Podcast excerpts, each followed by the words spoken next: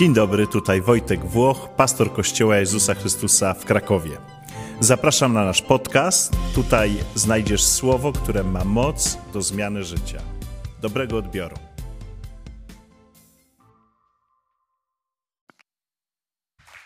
Dziękuję. Dziękuję e, za to miłe powitanie. E, bardzo się cieszę, że jestem tutaj dzisiaj. To jest naprawdę duża przyjemność dla mnie. Widzę, że Wojtek też chodzi w duchu proroczym, bo on już wie, co ja powiem. E, tak, tak pytania formalne, że tu podczas kazania wolno żartować, czy raczej na porządek? Tak, tak, można? Tak? Aha, to dobrze. tak chciałem trzeba formalnie tak chciałem się tam umiejscowić, gdzie my jesteśmy. E, tak więc e, wyglądam jakbym hipnotyzował, ale nie robię tego w czasie kazania. Znaczy w ogóle też nie, ale.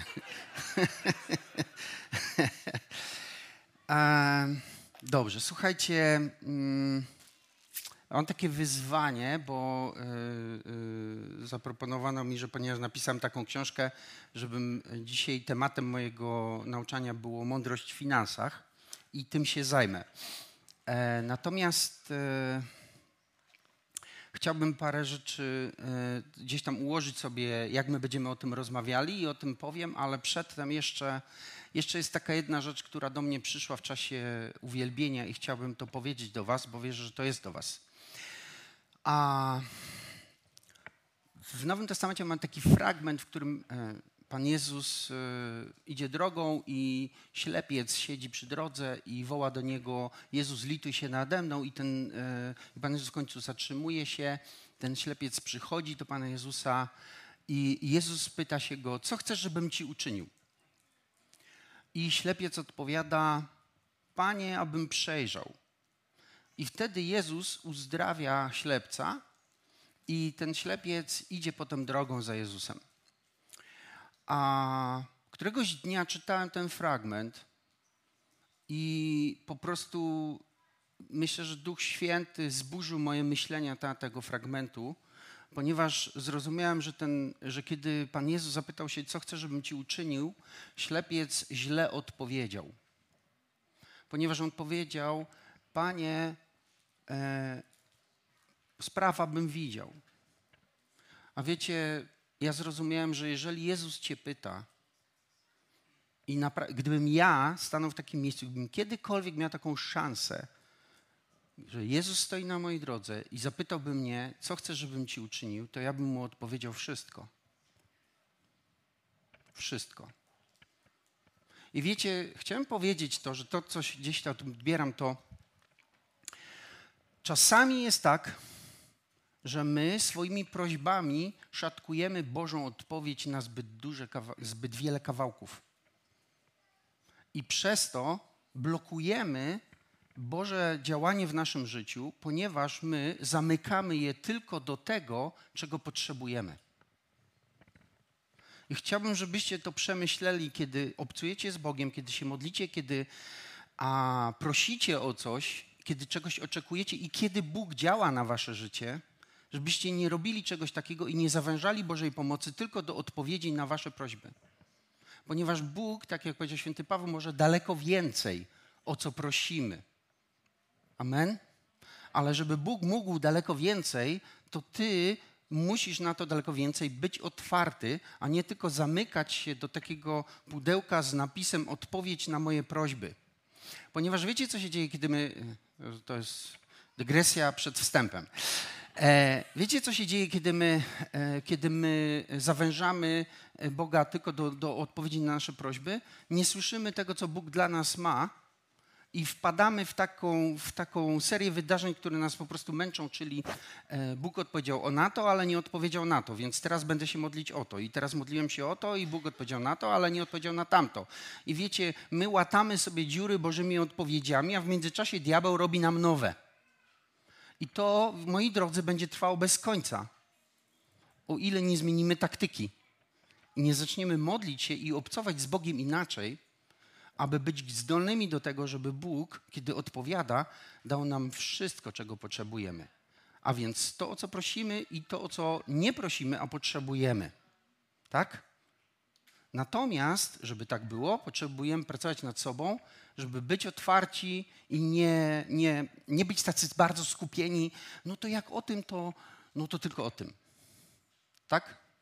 To dziękuję, tam niektórzy kiwnęli głową, dziękuję za to, to zawsze takie jakieś tak pomocne. E...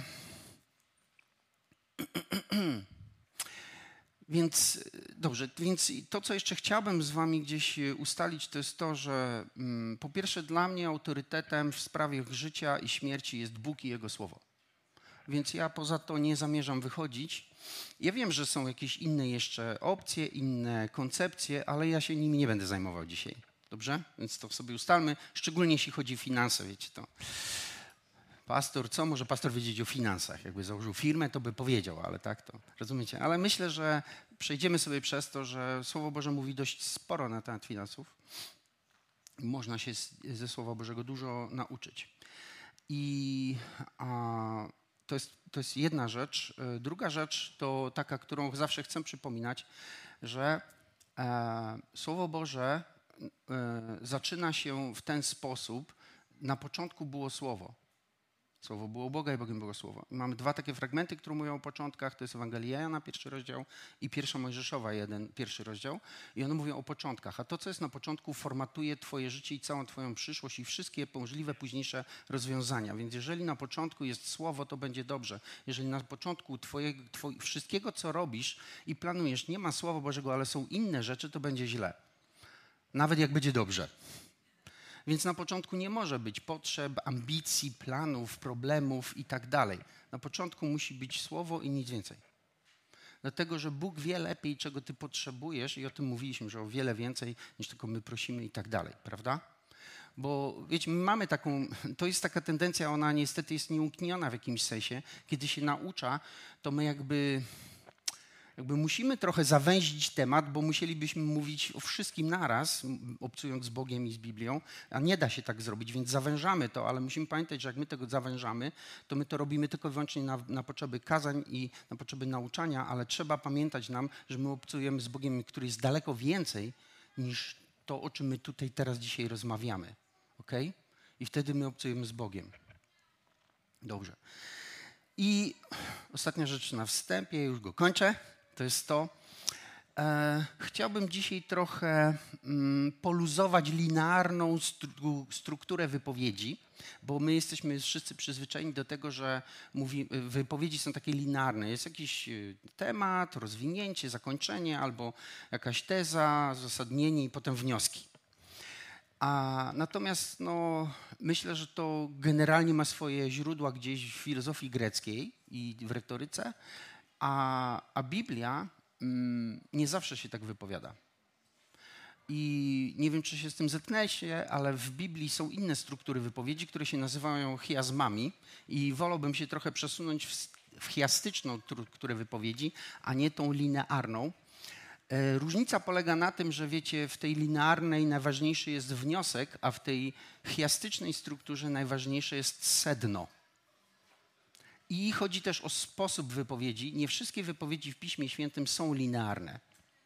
I takie przykłady, y, jeżeli tam sobie zgooglujecie chiasm, tylko nie teraz proszę, to ten, to zobaczycie, że e, ta koncepcja wypowiedzi wschodniej, sposobu wypowiadania się, wschodniego sposobu wypowiadania się powoduje, że możemy zrozumieć, dlaczego w niektórych y, fragmentach Pisma Świętego są na przykład powtórzenia, one są niezrozumiałe dla linearnej wypowiedzi, ale dla tej bardzo są zrozumiałe. Dlaczego na przykład w środku historii o Józefie mamy historię z e, Judą i Stamar? Co to tam robi? To powinno być potem, prawda? Gdzieś. A jest w środku. I jest powód, dla którego tam jest w środku, no ale to nie jest wykład na temat chiasmów. Natomiast to, o co mi chodzi, to jest to, że jeżeli zmiękczymy są tą linearną strukturę, to jesteśmy w stanie poruszać się po problemie troszeczkę w bardziej całościowy sposób, ale to zaburza taką konsekwencję, tak? I to chciałbym, żebyście dzisiaj jakoś zaakceptowali, że jak będę mówił, to nie zawsze może to będzie od A do B. Dobra? Ale będzie na pewno na temat. To jakby zakładam, że cisza oznacza zgodę. Zobaczymy, nie? Yy, Okej. Okay. Dobrze, więc. A chciałbym, żebyśmy otworzyli fragment 1 Mojżeszowa, trzeci rozdział i szósty werset. Tam zaczniemy. Dobrze, mądrość w finansach, czyli macie cały temat, cały miesiąc, mądre życie. No i od czego mądre życie się zaczyna? Znowu o pieniądzach, nie? No, jakby nie było ciekawszych i mądrzejszych i ważniejszych tematów niż pieniądze. Wiecie co? Pan Jezus powiedział w Ewangelii Łukasza, jeżeli nie będziecie wierni w tej y, w najmniejszych sprawach, wiernych też nie będzie, większych też nie będziecie. I potem Pan Jezus mówi, jeżeli nie będziecie wierni w niesprawiedliwej mamonie, kto wam powierzy prawdziwą wartość? Tak? Więc, co Pan Jezus powiedział? Że pieniądze są w Królestwie Bożym najmniejszą rzeczą. Najmniejszą. Więc jakby tutaj próbuję znaleźć uzasadnienie dla mojego tematu. Rozmawiamy o najmniejszych sprawach, potem się zajmiemy ważniejszymi. Znaczy wy, bo ja wyjadę. Więc e, zajmamy się tym najmniejszymi. I myślę też, że wiecie co? Jeżeli w tych najmniejszych nie macie porządku, to w dużych też nie będziecie mieli. I dlatego Pan Jezus mówi, że w tych najmniejszych musi być porządek i pieniądze muszą być najmniejszą sprawą w naszym życiu, bo jeżeli nie, to nas podbiją i zaczną być najważniejszą. A to już będzie źle. Amen? Niestety. I dlatego pieniądze muszą być kontrolowane w naszym życiu i muszą e, pieniądze być trzymane przez chrześcijan we właściwym miejscu. Dlatego, moi drodzy, myślę czasami, Jezu, to nie jest nie na temat, masakra. E, myśleliście kiedyś o tym fragmencie, że Jezus siedział przy skarbnicy i patrzył, jak ludzie wrzucali do koszyka. Myśleliście o tym kiedyś? Tak? A myśleliście o konsekwencjach tego fragmentu? Wyobraźcie sobie, że wasz pastor mówi tak: Od dzisiaj będę bardziej biblijny. Będziemy zbierać kolektę i będę patrzył, ile wrzucacie. To by było, no, jakby ciekawe, nie? Ciekawe doświadczenie, tak, że też tak patrzysz na pastora, aha, dobrze.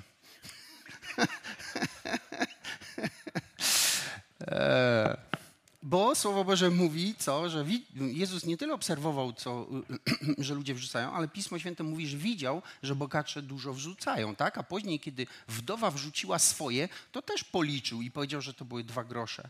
Prawda? Więc chciałem powiedzieć taką okropną rzecz na początek, potem już będą prostsze, że Pan Jezus patrzy się, ile wrzucasz. Przygląda się w czasie kolekty, tym twoim drżącym ręką. Idzie do mnie, idzie. No dobra, coś tam rzucę. A nie, jest terminal z tyłu, to spokojnie. Ja terminalem. e, wiecie, co mam na myśli? Że ja kiedyś odkryłem, że w kolekcie e, My, my, ciągle myślimy, że chodzi o te pieniądze. Znowu zbierają pieniądze, znowu zbierają pieniądze. Tylko ciągle gadają o pieniądzach. Ale myślę, że w kolekcie nie chodzi w ogóle o pieniądze. W kolekcie chodzi o Twoje serce i chodzi o to, czy Ty masz z nimi problem. I Twoje serce jest testowane co tydzień przez Pana Boga. Czy Ty dalej y, nie masz problemu z pieniędzmi, czy już się coś dzieje? I to, to, jest to, to jest taki test, który przechodzi po kościele. I to jest test, który Pan Bóg nam daje po to, żebyśmy wiedzieli, że dobra, jest w porządku. Wiecie, kiedy jest w porządku? kiedy jest jakaś ofiara, zbiórka i nie boli cię serce, a w kieszeni wąż nie syczy, bo już umarł i zdech. Wtedy nie masz problemu z pieniędzmi. Widzicie, trudno mi sobie wyobrazić, żeby ktoś, kto ma problem, żeby kiedy zbierana kolekta w kościele, miał potem, nie miał problemu, żeby dawać później z ochotnego serca na zewnątrz w inne rzeczy. A dawanie jest jednym z sposobów na to, żeby pokonywać chciwość i rządza pieniędzy. Jeżeli nie będziesz potrafił dawać, to to prędzej czy później cię opanuje, a potem zniszczy. Wiecie, kiedyś jak wychowywałem się, ja dzisiaj nie skończę, trudno. Wychowywałem się e, u mojego wujka i cioci, którzy mnie zabrali gór, na Górny Śląsk, wychowywali mnie tam i mieliśmy przez drogę takiego sąsiada E, I wiecie co? Ten sąsiad, y, odkąd zmarła mu żona, zajmował się tylko jedną rzeczą gromadził, co się dało. A na nasze nieszczęście mieliśmy blisko takie wysypisko śmieci. I on jeździł na to wysypisko i zwoził stamtąd wszystko, co się dało. Wiecie, to było straszne. Jego podwórku no, było, co tylko uważał za przydatne. Szczury się tam zalęgły, przechodziły przez drogę na nasze podwórko. Wiecie, co to jest? To jest to właśnie. Brak porządku z tymi rzeczami związanymi z chęcią posiadania. On chciał mieć to i tego nie można wyrzucić, tego nie można wyrzucić, to muszę mieć. Tak? Więc wiecie, to nie jest tak, że, że kiedy jest kolekta, kiedy się rozmawia o pieniądzach, to, to dotyczy tylko spraw kościoła, bo trzeba zapłacić rachunki. Nie, nie, nie, nie, nie. To wchodzi dużo, dużo głębiej. A innymi słowy, Pan Jezus wchodzi dużo głębiej do Twojego życia i tam penetruje te wszystkie zakamarki Twojego serca i pokazuje Ci, co się dzieje z Twoim sercem w kwestii pieniędzy, żebyś Ty wiedział, czy coś się dzieje, czy nie. A jeśli się dzieje, to żeby coś z tym zrobić. Okej, okay, to, to jest to. I dlatego myślę, że rozmawiamy o pieniądzach, dlatego e, rozmawiamy e, o mądrości w finansach, dlatego napisałem tą książkę, jeszcze jest druga część, ale na razie w korekcie. I dlatego otwieramy pierwszą Mojżeszową, trzeci rozdział i szósty werset. I czytamy tam ciekawą taką rzecz, nie wiem, czy zwróciliście na to kiedyś uwagę, że pierwsza Mojżeszowa, trzeci rozdział to jest rozdział, w którym, e, którym opisany jest grzech, kiedy Adam z Ewą grzeszą. I a, mamy tam. Dlaczego? Dobra, trzy. I e, mamy tam kuszenie, szatan kusi Ewę. I szósty werset mówi tak, że gdy kobieta zobaczyła, że drzewo to ma owoce dobre do jedzenia i że były miłe dla oczu i godne pożądania dla zdobycia mądrości, zerwała z niego owoc i jadła, dała też mężowi swemu, który był z nią i też jadł. Ciekawe, prawda? E, dlaczego my potrzebujemy rozmawiać o, o, o mądrości w finansach? Od choćby dlatego, że słuchajcie, tak jak się mówi, 99% ludzi, którzy wygrali w Totolotka w ciągu roku jest bankrutami. Nie, że wiecie, wydali to, co tam zarobili, pan dał, pan wziął. Nie? Przeszło, nie ma. Ale bankrutami są. Czyli w ciągu roku zdążyli się jeszcze zadłużyć na poczet tych pieniędzy, które wygrali w Totolotka. Tak?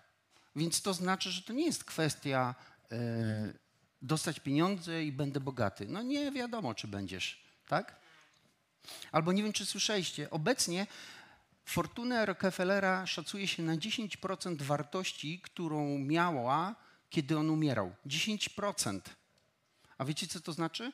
Że jego dzieci dostały majątek, ale nie dostały od ojca umiejętności zarządzania tym majątek, majątkiem. I to sprawiło, że ten majątek skurczył się do poziomu, do którego te dzieci potrafiły zarządzać pieniędzmi. I zaczynamy powoli dochodzić, dlaczego my potrzebujemy mądrości, a nie tylko, wiecie, e, samych pieniędzy. My musimy umieć nimi, e, nimi zarządzać. Dlatego potrzebujemy mądrości, jeśli chodzi o finanse. No więc i zobaczcie, że Słowo Boże tutaj mówi co? że to te owoce, że to drzewo ma owoce dobre do jedzenia, miłe dla oczu i godne pożądania dla zdobycia mądrości. I myślę sobie, że ta chęć posiadania, to pożądanie dóbr, i pragnienie mądrości było podłożem pierwszego grzechu.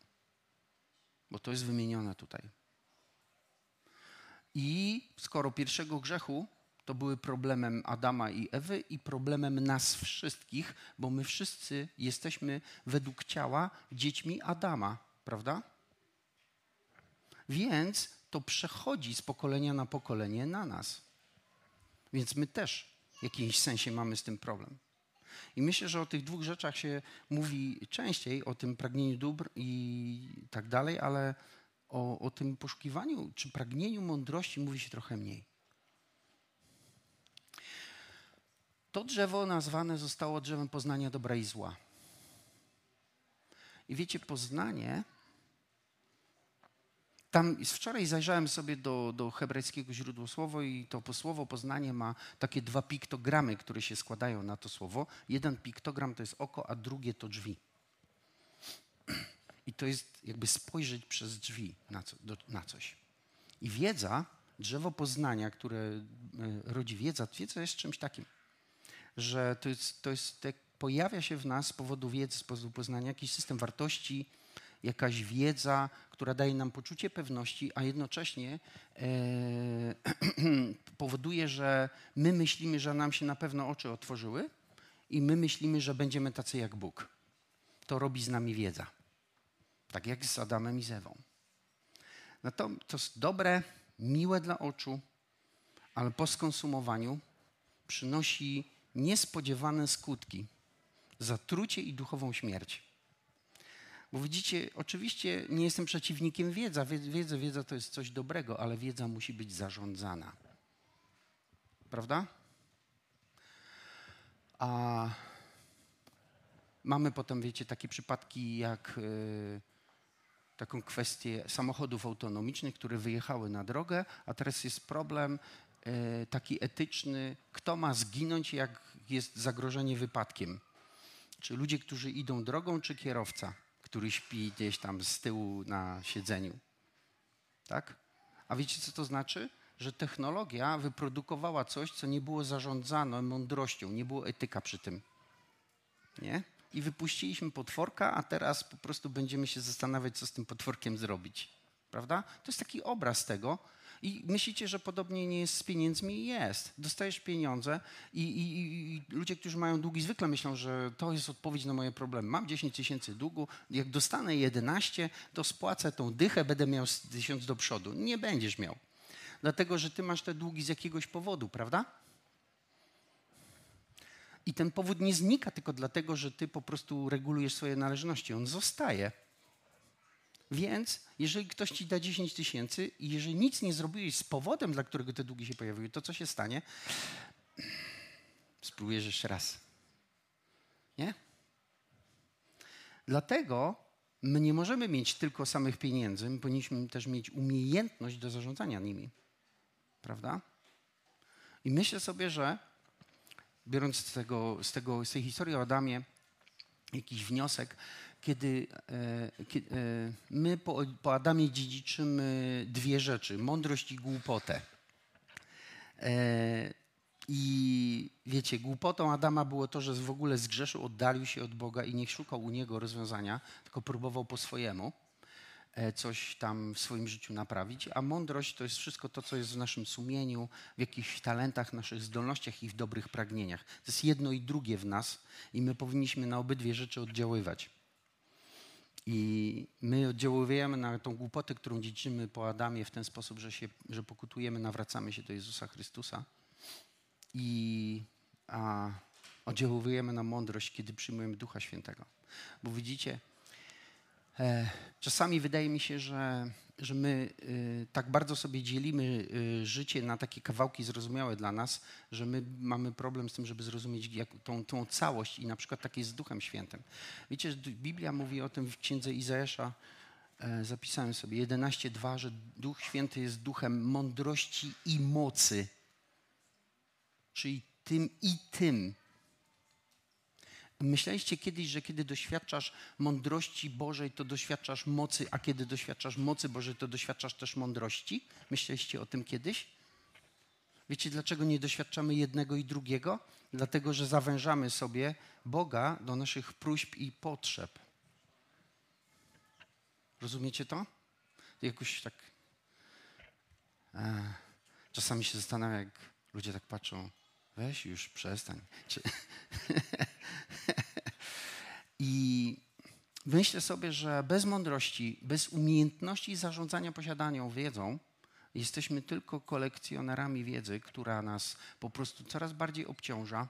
Jest jak plecak, do którego dorzucamy kolejny kamień i który się robi coraz cięższy, ponieważ my z tymi kamieniami nie wiemy, co robić. I Biblia mówi, że poznanie nadyma, więc wiedza powoduje też i to, że my stajemy się pyszni, bo przecież my wiemy. A, I myślę też, że mądrość działa nie tylko na, na, na zmysły duszy, ale mądrość działa też na naszego ducha. Mądrość Boża. E, bo są różne rodzaje mądrości w Biblii. Nie wiem, czy to myśleliście o tym.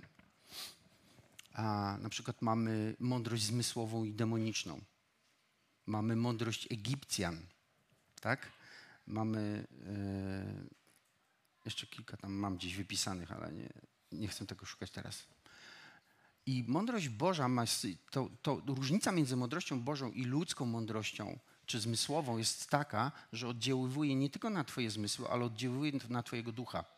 Co to znaczy? To znaczy, że kiedy Ty obcujesz z Bożą mądrością, to w pewnym momencie będziesz wiedzieć nawet to, czego nie powinieneś wiedzieć. Co jakby nie jest, podsta- nie jest uzasadnione Twoją edukacją czy doświadczeniem. ja tego ciągle doświadczam w zarządzaniu Kościołem że Bóg mówi do mnie, żebym robił jakieś rzeczy i ja jestem mu posłuszny, idę i robię je, mimo tego, że wiem, że jestem w tej dziedzinie ignorantem i w trakcie, kiedy robię je, przychodzi do mnie coś, czego w zasadzie nie powinienem wiedzieć, bo nie mam ku temu e, odpowiednich, wiecie, e, przesłanek. Nie, nie uczyłem się tych rzeczy, nie mam jakiegoś doświadczenia, ale to przychodzi. Przychodzi od Ducha Świętego. I to mam na myśli, kiedy, że duch mądrości jest duchem mocy, a duch mocy jest duchem mądrości. I kiedy czytamy Księgę Izajasza, to ten Duch Święty opisany jest przynajmniej kilkoma różnymi określeniami i one wszystkie przychodzą do nas, moi drodzy, razem. OK. Dobrze, to jakieś tam parę założeń zrobiliśmy w, w, w, życiu chrześcijańskim mamy trzy rodzaje pieniędzy. Nie wiem, czy już doszliście do tego punktu, czy nie. Mamy rzeczy święte, mamy ziarno i chleb. W 5 Mojżeszowie 26 rozdział 12 i 13, nie wiem, czy tam podałem ten fragment, czy nie, yy, Bóg mówi tak, że jest, nie? Nie wiem. Dobra, okej, okay, przepraszam, bo wysłałem ileś, ale nie wiem, które. Yy, jest napisane tak, jak już E, oddasz wszystkie dziesięciny, staniesz przed Panem i powiesz tak: Oczyściłem mój dom z tego, co jest święte. Tak, Pismo Święte definiuje dziesięcinę. Dziesięcina to nie jest podatek kościelny.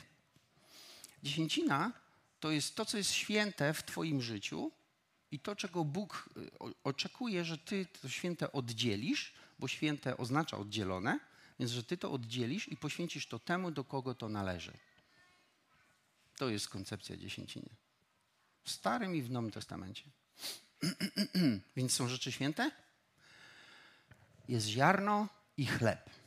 I ten, o, o ziarnie i chlebie mamy w dwóch fragmentach. To jest Izajasz 55 i 1 Koryntian 9. Można któryś tam wyświetlić, jak znajdziesz, jeśli go wysłałem co tam jest napisane, że e, a Bóg, który daje jedzącym chle, e, siewcy ziarno, a jedzącym chleb. W Twoim życiu, jak już oddzielisz to, co jest święte, zostają dwie kategorie pieniędzy. Pierwsze to jest chleb, to jest to, co jest przeznaczone dla Ciebie na Twoje życie, a drugie to jest ziarno. To jest to, co jest przeznaczone na to, żeby to zasiać. I wiecie co? Chleb się je, a ziarno się sieje. Amen?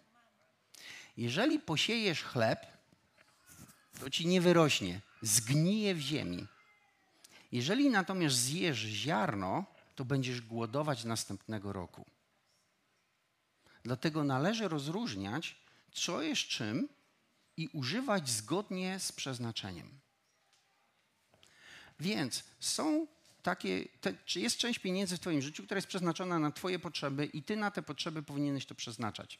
To znaczy, że nie powinieneś tych rzeczy przeznaczać na przykład na ofiarę. Bo jeżeli przeznaczysz je na ofiarę, to tak jakbyś zasiał chleb do ziemi. Zgnije, nic tego nie będzie miał.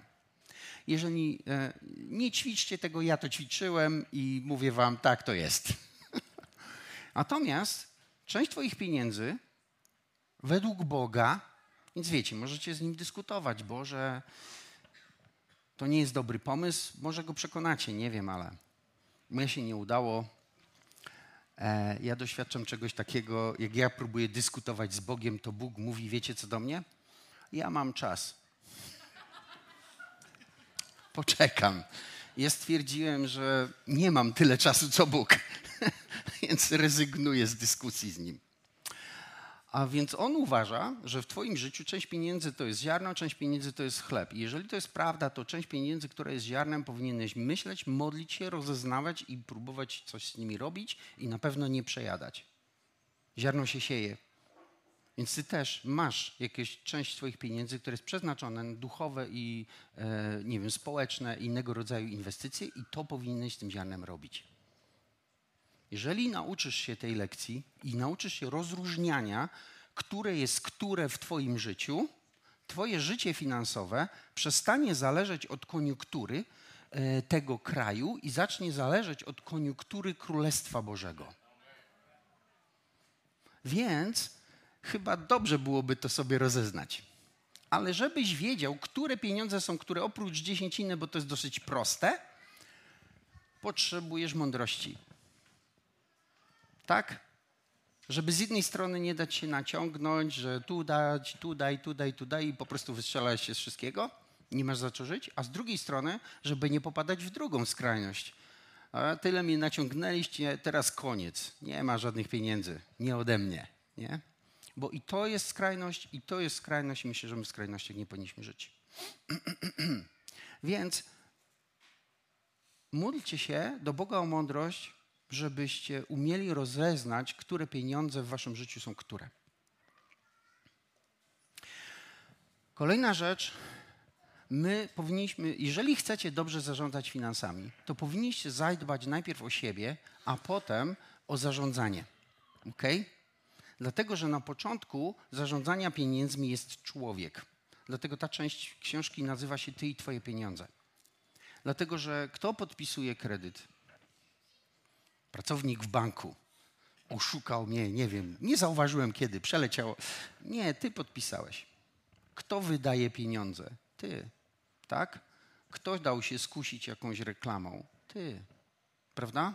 I tak dalej, i tak dalej, i tak dalej. Nie chcę mnożyć, bo chciałbym, żebyście mnie lubili, jak skończę głosić kazę. E, więc, no ty. I dlatego my musimy się sobą zajmować. Tym, co się dzieje w nas, co nad nami pracuje, co nie pracuje, a powinno. To jest w tej książce, więc jakby nie chcę tego powtarzać tutaj, bo to byłoby nudne. Więc y, każde, wiecie, systemy zarządzania są po prostu narzędziami, ale tymi narzędziami rządzi człowiek, prawda?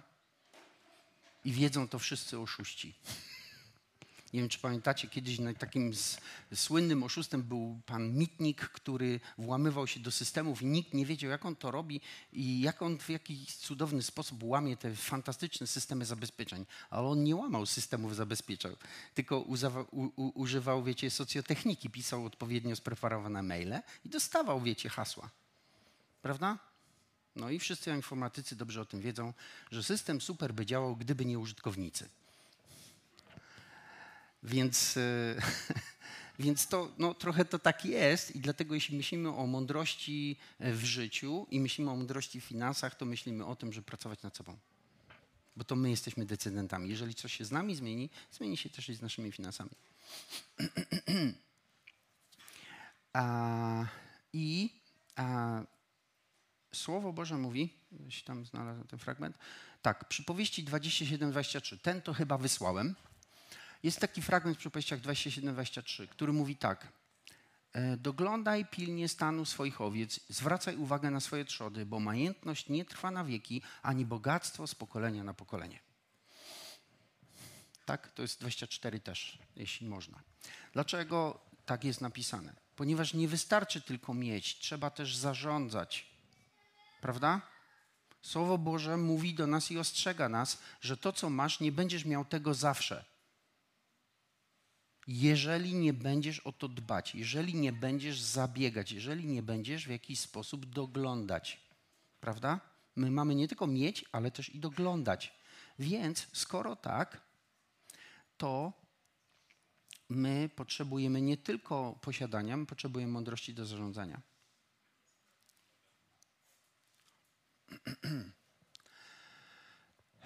I powiedziałbym tak, że bogactwo to są pieniądze plus mądrość do ich zarządzania.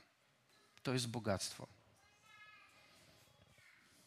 bo e, pieniądze bez mądrości to jest po prostu tylko większy majątek, prawda? A na odwrót, jeżeli będziemy mądrość, a nie będziemy mieć pieniędzy, to to z kolei jest e, teoria. Jestem świetnym teoretykiem, powiem ci, jak zarobić milion, a milion, ale ile zarobiłeś ty, nie? I no wiesz, nie miałem czasu. e, Okej, okay. tak? I powoli dochodzimy sobie do tego tematu, że skoro tak, to kwestia mądrości w zarządzaniu pieniędzmi jest kwestią coraz istotniejszą dla nas. I na przykład przy powieści Salomona 17, rozdział 16, werset mówią do nas w ten sposób. Na cóż pieniądze w ręku głupca mógłby nabyć za nie mądrości, ale nie ma na to rozumu. I a więc gdzieś powinniśmy zacząć myśleć o tym, żeby szukać mądrości. Wiecie, dzisiaj rozmowy o mądrości to są takie trochę niepopularne. Jaka mądrość? Jak się dowiem czegoś, parę systemów, coś podłapię, ktoś mi coś podpowie, ten mnie wciągnie do jakiegoś biznesu i gra. No, do pierwszego zakrętu. Bo wiecie, najgorsze nie są proste, najgorsze są zakręty w życiu, nie? nie? Zgadzacie się? To na, na, na, zakrętach nigdy nie wiadomo, co robić, w którą stronę skręcić, w prawo czy w lewo. I wiecie co? Nikt ci nie podpowie. I nie dlatego nawet, że nie, że nie chce, ale czasami dlatego, że po prostu nie wie. Charlie Chaplin powiedział, że na, na najważniejszych skrzyżowaniach w życiu nie ma drogowskazów. Ja bym powiedział tak, są, ale trzeba je zobaczyć. Bo tym drogowskazem nie są podpowiedzi, jakieś systemy, jakaś pomoc, wiecie, telefon do przyjaciela. Drogowskazem jest mądrość Boża. Ale jeżeli chcesz mieć ten drogowskaz na najważniejszym Twoim zakręcie w życiu, to musisz o ten drogowskaz zadbać, zanim tam się znajdziesz. Bo kiedy tam będziesz, to będzie trochę późno. I wiecie, myślę, że wiedza bez mądrości to jest błądzenie w morzu prawdopodobieństw, prawdopodobnych rozwiązań. I bardzo trudno jest z nich wydobyć po prostu właściwą odpowiedź. Jest to możliwe, ale to jest trudne. Czasami zajmuje dużo czasu i czasami nie trafiasz, albo często. Więc myślę, że przejrzałem sobie ileś tam definicji, czym jest mądrość. Trochę się przeraziłem, bo myślę sobie, Boże, to jest filozoficzny dylemat, więc e, wypadałoby poprzedzić rozmowę o mądrości jakimś, wiecie, traktatem epistemologicznym, ale chyba nie. Więc ja zostawię sobie to, co rozumiem, o czym, co Biblia mówi o mądrości. Mądrość, moi drodzy, moim zdaniem to jest umiejętność do wykorzystywania wiedzy i doświadczenia życiowego do podejmowania właściwych, rozsądnych działań i decyzji. To jest mądrość. Mądrość to jest umiejętność wykorzystywania wiedzy i doświadczenia życiowego do podejmowania rozsądnych działań i decyzji. Mądrość nie, jest, nie nabywa się mądrości przez doświadczenie. Bo są ludzie, którzy wiele rzeczy doświadczają i nie wyciągają właściwych wniosków. To nie jest automat, prawda? Bo czasami się mądrość życiowa, ale mądrość życiowa nie polega na sumie doświadczeń, polega na wyciągnięciu z tych doświadczeń wniosków. Prawda? I to mądrość wybiera właśnie, które, które wnioski są właściwe, a które nie. A w chrześcijaństwie Mądrość oznacza jeszcze dostęp do ukrytej wiedzy, do tej, którą ma Bóg. Bo Pismo Święte mówi, że mądrość jest ukryta. Znalazłem przynajmniej dwa fragmenty, które o tym mówią. Więc mądrość nie jest dostępna na, na, tak na powszechnie. Mądrości się szuka. e, I zobaczcie, 1 Tesaloniczan 5,21 mówi tak: Wszystkiego doświadczajcie, tego co dobre się trzymajcie. Prawda? Więc my mamy sprawdzać różne rzeczy, ale my mamy też się jakichś rzeczy trzymać, tych, które są dobre. I my powinniśmy umieć rozeznać i rozpoznać i ocenić, które rzeczy są dobre, a które nie. Prawda? I do tego znowu, my do tego potrzebujemy mądrości. I czasami wydaje mi się, że doświadczenie zaślepia nam oczy I my się, bo nam się wydaje, że my wiemy, bo my czegoś doświadczyliśmy. Ale wydaje mi się, że doświadczenie to jest za mało. Ok. Gdzie można znaleźć Bożą mądrość? Gdzie, gdzie ją znaleźć? Słowo Boże mówi tak, że. Dobra. Wiecie, że Biblia mówi, mówi o finansach, mówi też o biznesach. Wiecie o tym. Wiecie, jaki jest najlepszy biznes, jaki można zrobić w życiu? Doszliście do tego? Ja wam przeczytam. Przypowieści siódmy rozdział, siódmy werset. Początek mądrości jest taki. Nabywaj mądrości i za wszystko, co masz, nabywaj rozumu. Najlepszym biznesem, jaki chrześcijanin może zrobić, jest kupić mądrość.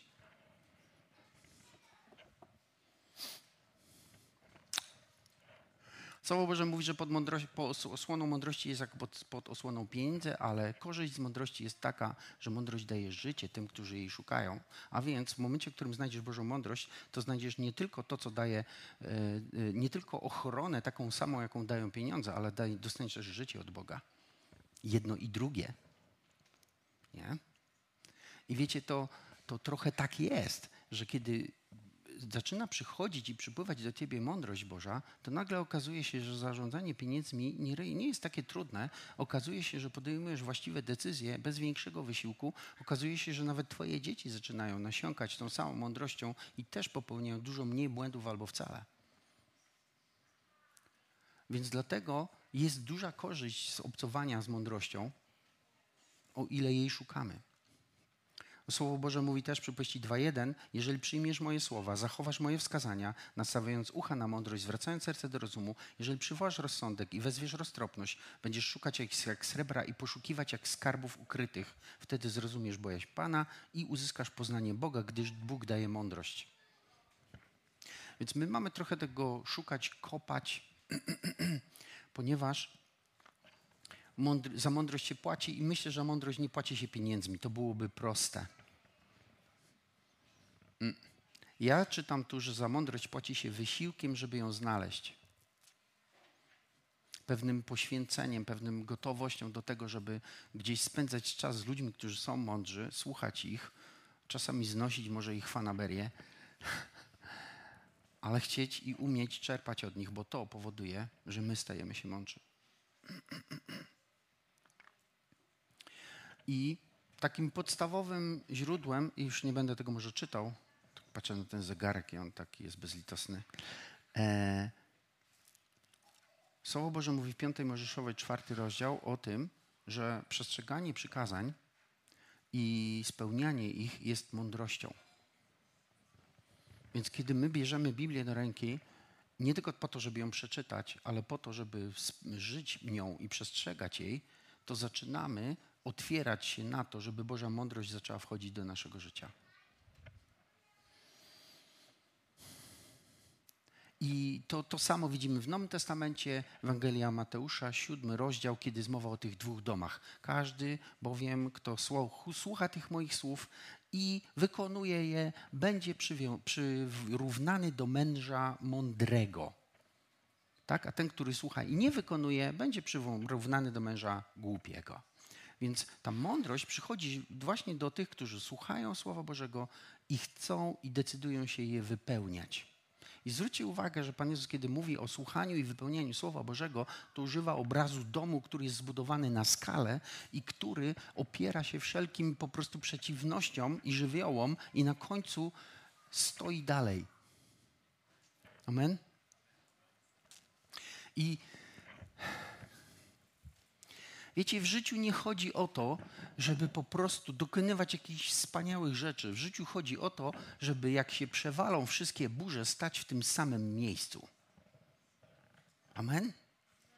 Chodzi o to, żeby Twoje życie nie było wielkie i wspaniałe, ale o to, żeby się ostało po tych wszystkich różnych zakrętach, które czekają na każdego. Chodzi o to, żeby kiedy przejdą burze, wichry i wiatry, Twój dom dalej tam stał. Wiecie, Bóg do tego nas prowadzi. My jesteśmy trochę tacy przesiąknięci tą kulturą sukcesu, jakichś wielkich osiągnięć, więc my trochę ich prawdopodobnie podświadomie szukamy, ale Słowo Boże nas uczy czegoś moim zdaniem dużo lepszego. I to jest mądrość, moi drodzy.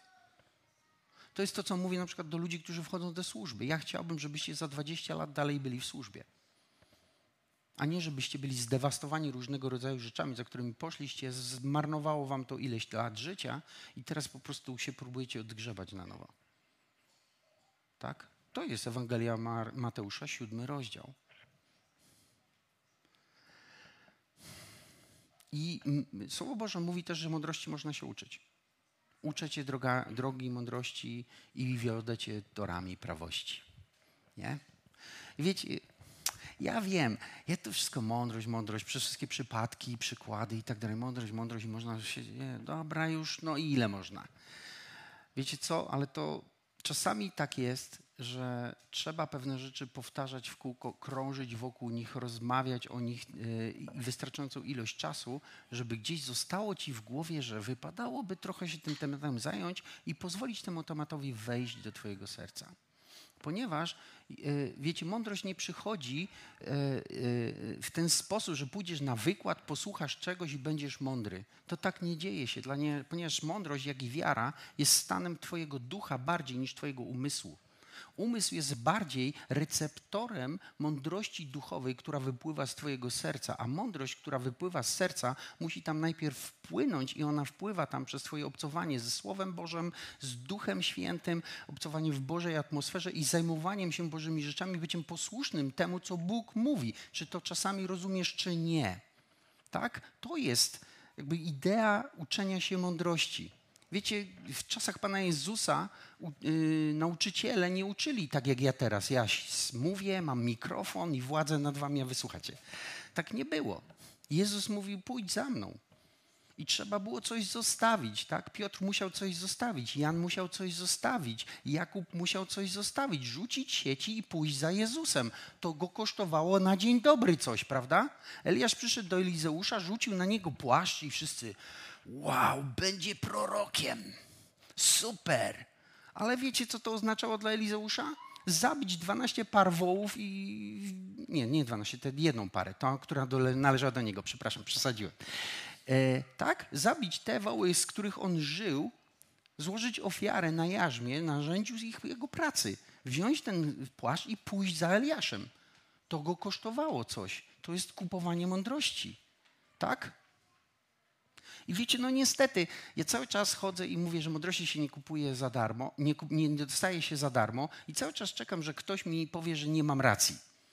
Liczę na to, powiem wam szczerze. Chciałbym, żeby tak było, że ktoś przyjdzie, słuchaj, powiem ci coś, ty jeszcze nie doczytałeś do końca, proszę bardzo. Tu jest taki dwa fragmenty. O, i będę szczęśliwy, ale na razie mi się to jeszcze nie udało. Rozumiecie mnie? Dlaczego ja zabiegam o to? Dlaczego rozmawiam o tym wszystkim? Bo, bo te rzeczy, wiecie, bo, bo bo jeżeli my obcujemy z Bogiem, jeżeli my podajemy się Duchowi Świętemu, jeżeli my czytamy Słowo Boże, nawet rozumiemy czy nie rozumiemy, przesiąkamy Bożym myśleniem, sposobem działania, patrzeniem na świat, yy, zwyczajami, yy, yy, moralnością, etyką, zasadami i to wszystko przez nas przechodzi i zaczyna grać w naszym życiu, to nasz duch operuje już w Bożej mądrości i kiedy się odzywa, koryguje nasz umysł i wtedy my postępujemy mądrze. A jeżeli będziemy postępować mądrze, to będziemy sobie radzić z pieniędzmi. I zwykle wiecie, co jest? Tych pieniędzy jest zwykle więcej.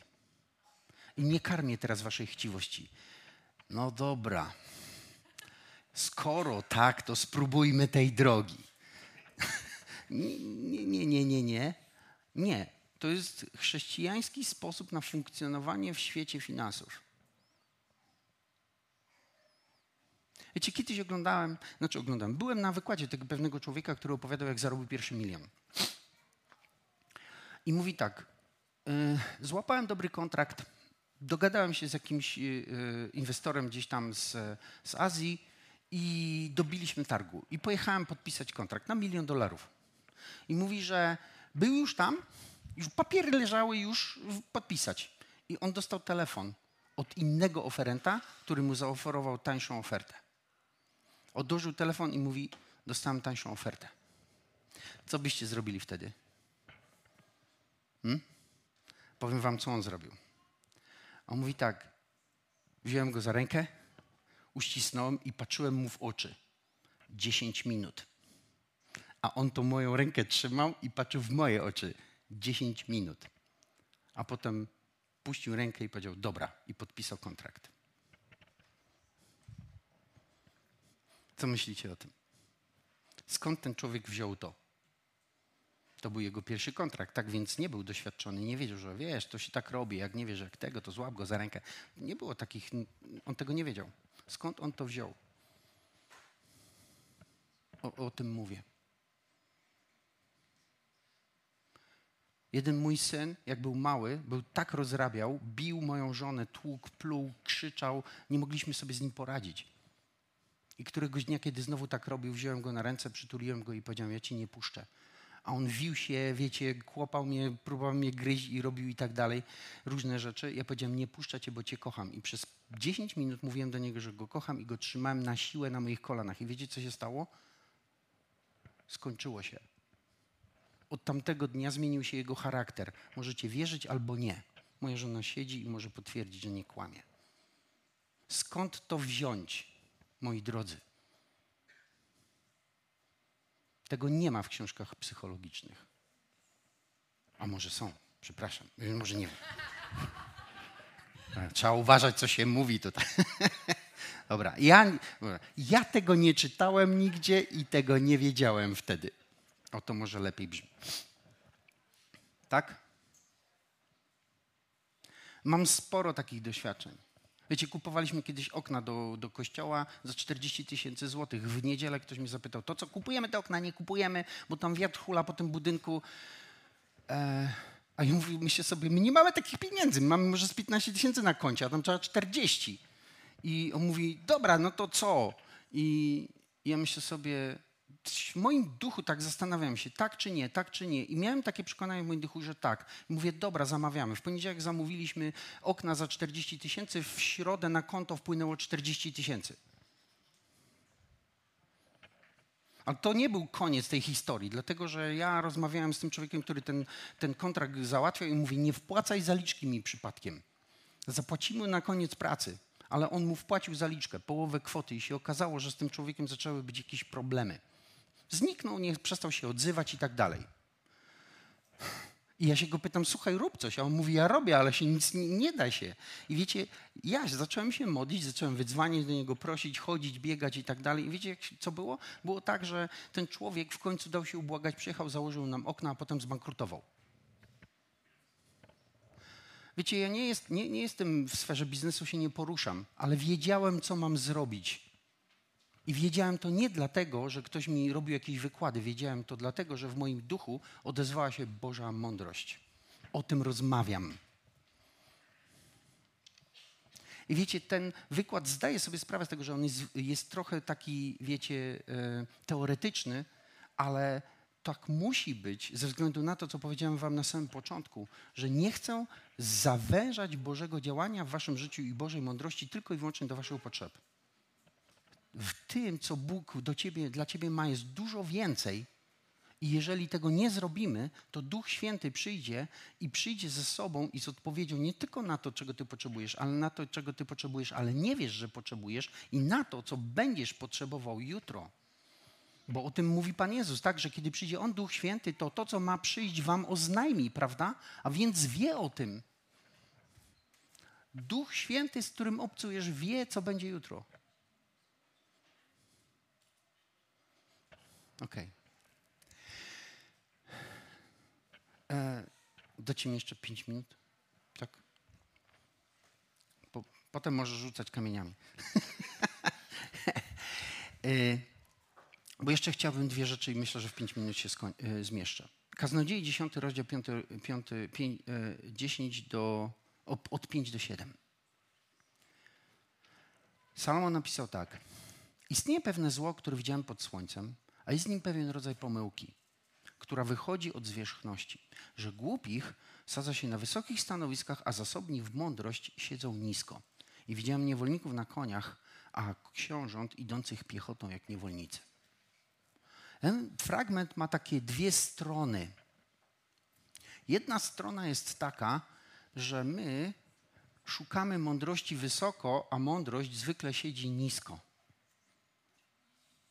I my po prostu się mijamy z nią. I dlatego potem myślimy sobie, no szukałem, szukałem, nie ma tych mądrych ludzi. Jakoś w ogóle wszyscy naokoło nie, nie wiedzą, o co mi chodzi. Tak? Może patrzysz nie w tą stronę, za wysoko. A druga strona tego samego fragmentu jest taka, że ludzie, którzy nabyli mądrości, powinni też pracować nad swoim charakterem, bo mądrość w, y, bez pracy nad charakterem sprawia w nas arogancję. I zasobni w mądrość e, mają tendencję do lekceważenia relacji, ponieważ ta mądrość zaspokaja ich życiowe potrzeby. I wolą czasami siedzieć nisko. I wolą chodzić pieszo niż bratać się z tłumem. Społeczności tych, którzy nie są tak mądrzy jak oni.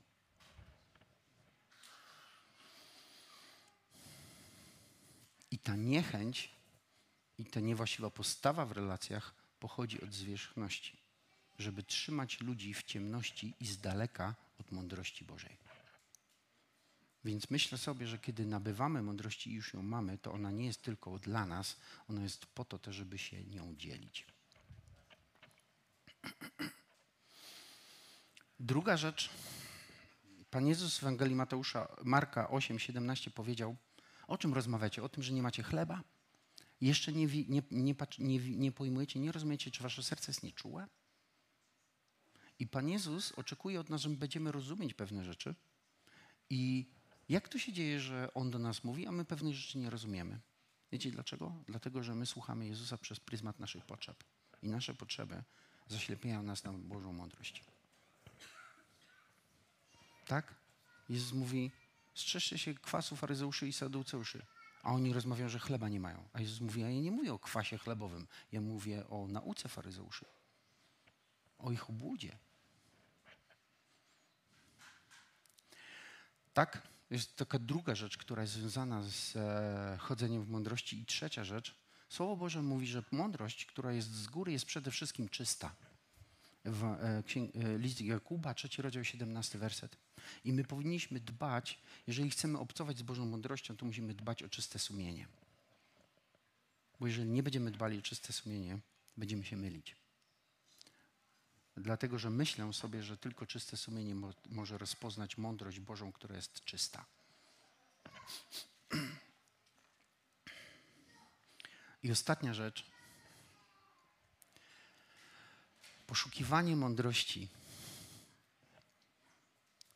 Z której strony byśmy nie zaczęli, czego byśmy nie odkryli, e, w czym byśmy nie zafunkcjonowali, zawsze się kończy w jednym miejscu w Jezusie Chrystusie. Dlatego, że Słowo Boże mówi, że dzięki Niemu jesteśmy w Jezusie Chrystusie, który stał się dla nas mądrością Bożą i sprawiedliwością, i poświęceniem, i odkupieniem. Pierwszy list do Koryntian 1,30. Jezus stał się dla nas mądrością.